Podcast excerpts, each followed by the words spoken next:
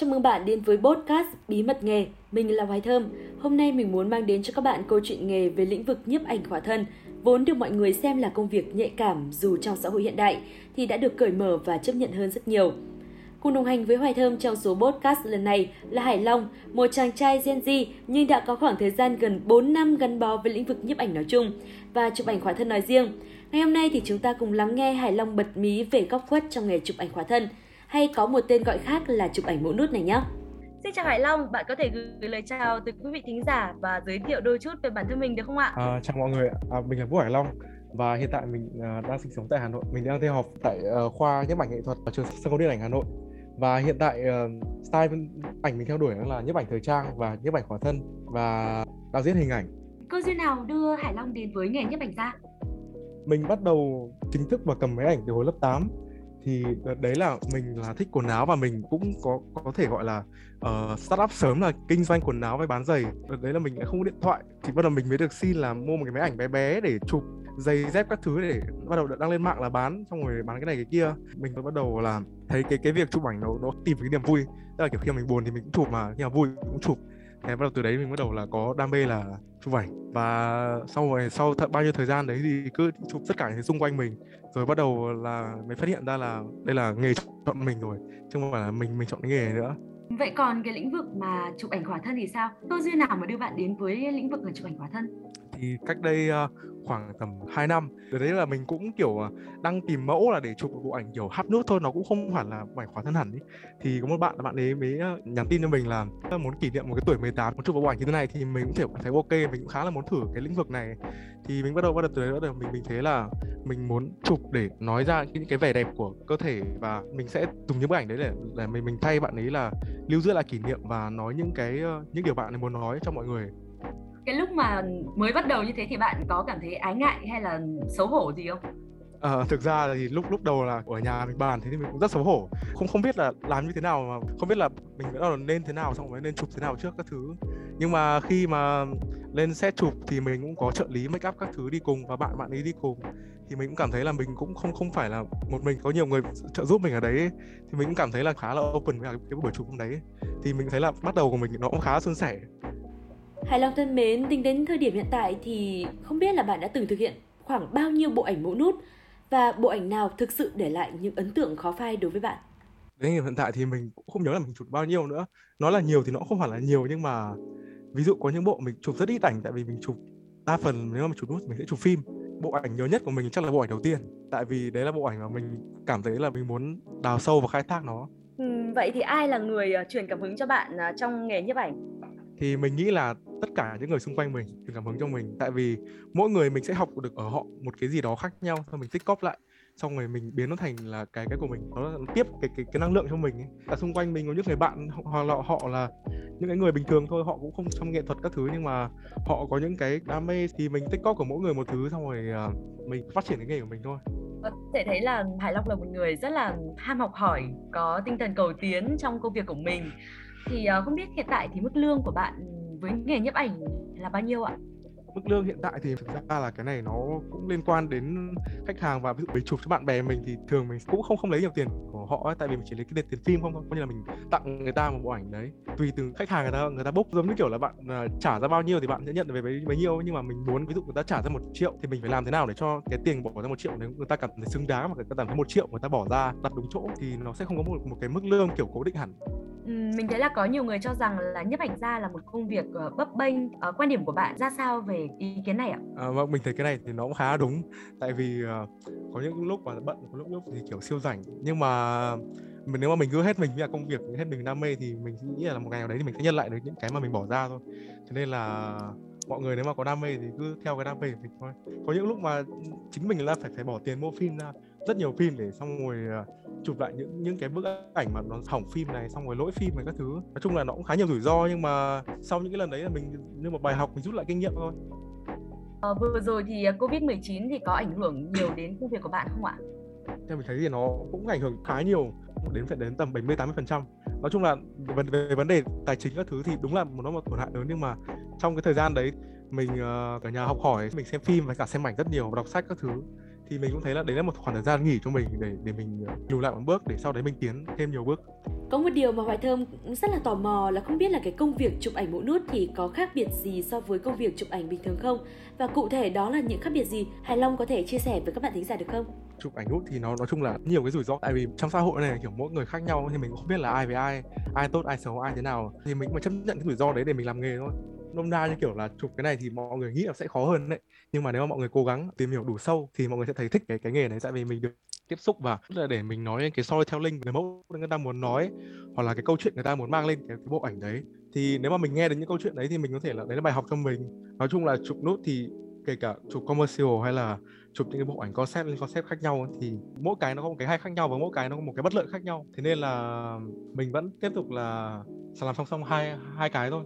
Ừ, mình thì đã từng nghe có người nói rằng là ranh giới giữa nghệ thuật và phản cảm là rất mong manh.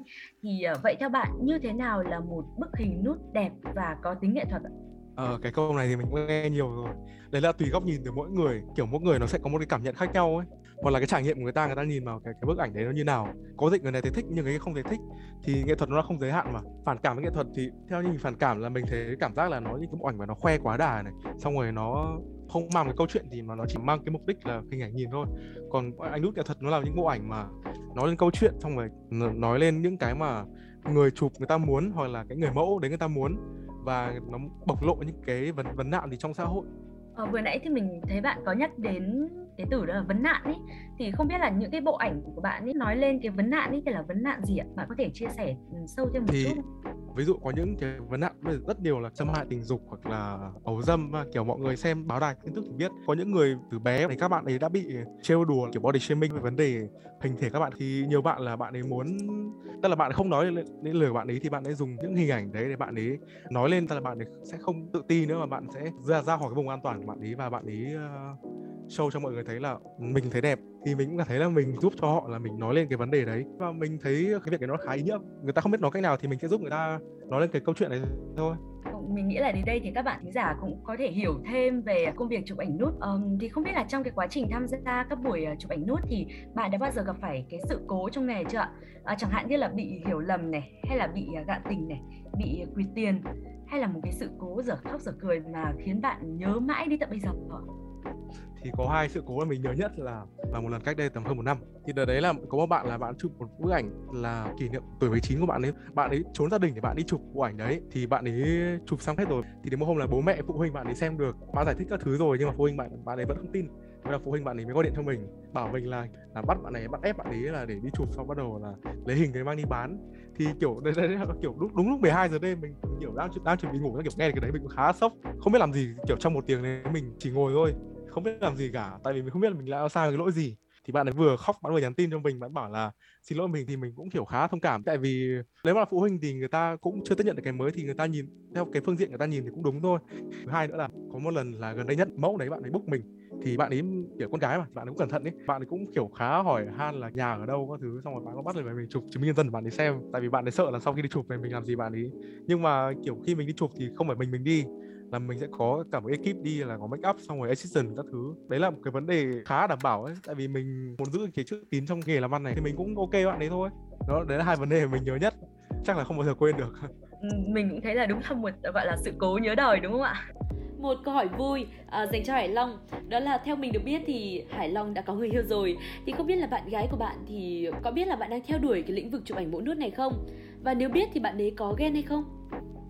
Ờ, về bạn gái mình có ghen hay không thì chắc là cái đấy mình không biết được. Nhưng mà trước khi mình làm thì bạn ấy cũng biết là mình làm cái này, là bạn ấy cũng hiểu cho cái nghề mình đang làm ấy. Thì bạn ấy cũng bảo là ok đi, thì cũng có bờ va bờ vẩn các thứ. Nhưng mà mình đi thì luôn luôn là mình kiểu check in chứ gửi về cho bạn gái là ok mình làm cái này cái kia. Và xung quanh mình cũng rất nhiều người, nên là bạn gái mình cũng khá yên tâm. Có thể thấy là bạn gái cũng rất là ủng hộ công việc của Hải Long đúng không ạ? À, vâng ạ. Hiện nay chụp ảnh nút nghệ thuật đã dần được đón nhận và ủng hộ nhiều hơn từ phía xã hội, nhưng cũng không thể phủ nhận đây là nghề rất dễ xảy ra những rắc rối hiểu lầm liên quan đến các mối quan hệ xã hội hay là từ phía gia đình người thân. Vậy khi bắt đầu đến với nhiếp ảnh khỏa thân, nhất là ở cái độ tuổi còn khá là trẻ như này, thì phản ứng của bố mẹ bạn ra sao? Họ có ủng hộ hay là ngăn cản bạn hay không? Ờ, thực ra cái vấn đề mình chụp này bố mẹ mình cũng biết. À, bố mẹ mình chỉ biết là mình đi chụp nhiều các, các mọi thứ kia thôi. Nhưng mà nếu mà mình nghĩ là bố mẹ mình biết thì bố mẹ mình cũng kiểu ok vấn đề đấy. Tại vì chị mình cũng là một người làm nghệ thuật và anh mình cũng là người làm đấy, thì bố mẹ mình kiểu, bây giờ đến mình làm thì nó là một việc đương nhiên rồi. Mình nghĩ là kiểu mình sẽ làm để mình chứng minh cho bố, cho bố mẹ mình thấy là mình làm được cái này, mà mình là một con người chỉ nghĩ đam mê thôi, không không không nghĩ đến nhiều nhiều thứ khác ấy. Cái gì đúng thì mình làm thôi, mình chả phải sợ hay là mình giấu gì cả. Ừ, vậy thì để tránh vào vướng vào những cái thị phi hay là những um, uh, sự cố không đáng có trong quá trình thực hiện các bộ ảnh nút thì có nguyên tắc nào được Hải Long đặt ra không? À, quy tắc thì mình cũng không phải là có một quy tắc, nhưng mà khi mà mình làm việc thì mình chỉ nên tập trung vào một thứ là mình kiểu mình chụp thôi. Giống kiểu là bây giờ mình nhận cái cái tiền người ta rồi thì mình phải làm thế nào để cho xứng đáng đồng tiền ấy. Mình phải làm đúng đúng đã, tất cả nó đều phải đúng đã. Rồi sau đấy là mình mới kiểu ngồi giải thích cho họ là nhiều người người ta chụp, người ta mới chụp lần đầu ấy thì người ta cũng hơi bị ngại ấy. Thì mình mới giải thích cho họ. Thì trước khi chụp mình cũng, cũng có phải buổi gặp họ để mình nói chuyện là kiểu thế này thế kia, là kiểu bộ ảnh thế như thế này thế kia và sẽ ekip của những ai. Nói chung là người ta cũng biết là mình như thế nào rồi thì người ta mới tin tưởng mình để book mình mình chụp hình cho họ ấy. Đa phần là kiểu sau khi những cái buổi đấy người ta đều ok, tại vì khi mà mình chụp cái mình chỉ chú tâm và mình nhìn, nhìn cái ảnh mình chụp thôi. Vừa chụp nói chuyện cho họ đỡ ngại ấy, tại vì người ta không thể nào là đứng cởi hết quần áo xong người ta có thể tự tin người ta đứng trước bao nhiêu người người ta chụp cả. Tại vì những cái người book đấy thì người ta cũng không phải là mẫu chuyên nghiệp, mà mẫu chuyên nghiệp thì người ta lại xử lý ra một cách khác rồi. Ở độ tuổi thì có rất là trẻ và có nhiều cơ hội rộng mở, thì Hải Long có dự định phát triển và theo đuổi nghề chụp ảnh nút như là một công việc gắn bó lâu dài trong tương lai không? Mình thấy là nếu mà để một nói là cái nghề này làm mãi mãi thì cũng không hẳn, tại vì thì mình cũng kiểu suy nghĩ là đến một ngày nào đấy mình cũng hết ý tưởng này, xong rồi mình cảm thấy là ví dụ ở độ tuổi này mình thấy hợp nhưng mà về sau mình lại không thấy hợp thì mình có thể chuyển sang nghề khác. Nhưng mà đến bây giờ thì mình vẫn cảm thấy là đấy là một cái style ảnh mình mình khá là thích và mình sẽ tiếp tục mình theo đuổi nó thôi. Xin cảm ơn những chia sẻ hết sức thú vị đến từ Hải Long. À, chúc bạn sẽ có thật nhiều sức khỏe để hoàn thành tốt các dự định của mình trong thời gian tới. Và bây giờ thì uh, các bạn thính giả đang rất mong chờ một lời uh, chào, một lời tạm biệt từ Hải Long. Bạn có thể gửi đến các bạn thính giả một lời chào không ạ? À, và à, chúc các bạn là nếu các bạn có đam mê gì thì các bạn đừng ngại ngần theo đuổi nó. Nói chung là nó cũng phải liên quan đến vấn đề tài chính, là mình đam mê thì mình vẫn vẫn phải, vẫn phải kiếm được tiền. Và các bạn cũng đừng ngại theo đuổi những cái mà ít người theo đuổi, tại vì như đâu bạn là một, một trong những người giỏi nhất mình, bạn đi trước thì sao. Nên là chúc các bạn có thể làm được những, tất cả những điều mà các bạn thích. Các bạn thính giả thân mến, hy vọng sau số podcast lần này thì các bạn đã thực sự có cái nhìn rõ ràng hơn về nghề nhiếp ảnh gia khỏa thân, một công việc thường gặp phải những điều tiếng và bị gắn mác là đam mê dục vọng hay là chụp ảnh chỉ để chơi bời. Ở nhưng thực tế thì đằng sau bức ảnh đẹp thì người chụp phải thực sự có cái tâm, có sự đầu tư không ít về công sức và thời gian. Đến đây thì podcast Bí mật nghề xin phép được khép lại. Cảm ơn các bạn đã quan tâm theo dõi. Xin chào và hẹn gặp lại các bạn trong các số tiếp theo.